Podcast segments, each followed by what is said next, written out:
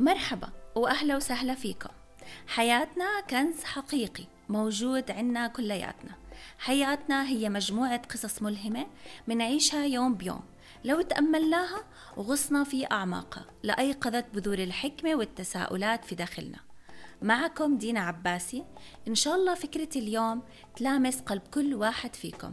يلا مع خاطرتي.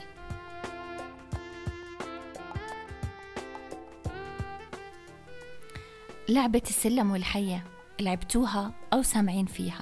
من منا ما بيعرف هاي اللعبة المعروفة وهو صغير ويمكن حتى إحنا بنلعبها للآن مع أولادنا مع أصحابنا. هاي اللعبة إلها فوائد كتير في تطوير الحساب الذهني وتعزيز الروح الرياضية وكيف نتقبل الخسارة ونقضي وقت ممتع. لكن بالفترة الأخيرة تغيرت معتقداتي عن الألعاب وبطلت إني أؤمن بالألعاب اللي بتأمن عن صناعة الحظ. في الحياة كل واحد عنده لعبته الخاصة ورسالته الخاصة وأهدافه الخاصة وكيف بيرسم هالطريق ليحققها وكيف بيسعى لتطوير ذاته وترك بصمة واضحة في هذا الكون.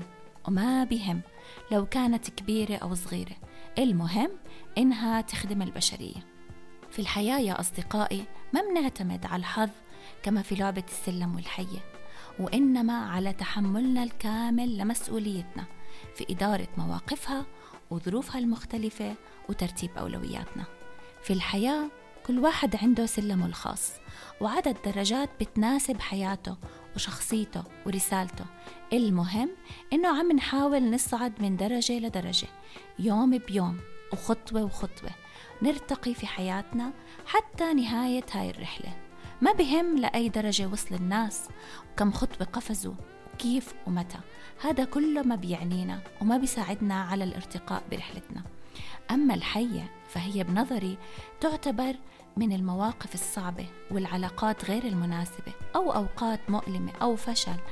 صحيح إحنا بننزل معها لكن نتذكر إنه مهما نزلنا ما منعود لنقطة الصفر أو على الأقل لما ننزل معها يمكن صرنا أكثر وعي بهاي النقطة ولما ندركها رح نتعامل معها ونتجاوز هاي العقبة ومرة تانية رح نرجع نطلع السلم درجة درجة. أحيانا اللعبة بتصير بهدوء وسلام بدون صعود أو نزول وبالتأكيد هذا مش مضر بحياتنا. بيساعدنا نستوعب في هاي اللحظة إيش عم بيصير.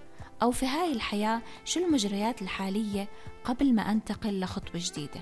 وزي ما بنستمتع بالفوز أكيد ومنهيص عليه لازم نكتشف الدروس في الخسارة والماضي ونستفيد منها. لعبة السلم والحية كلنا بنعرف مننافس للوصول للعدد مئة.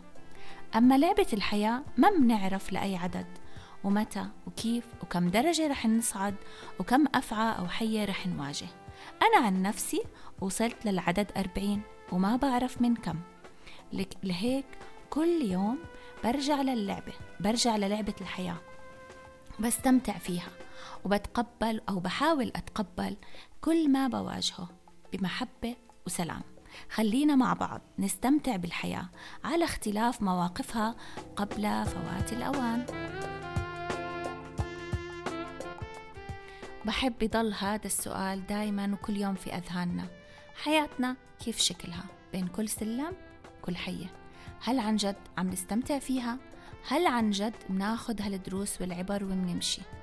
تحياتي دينا عباسي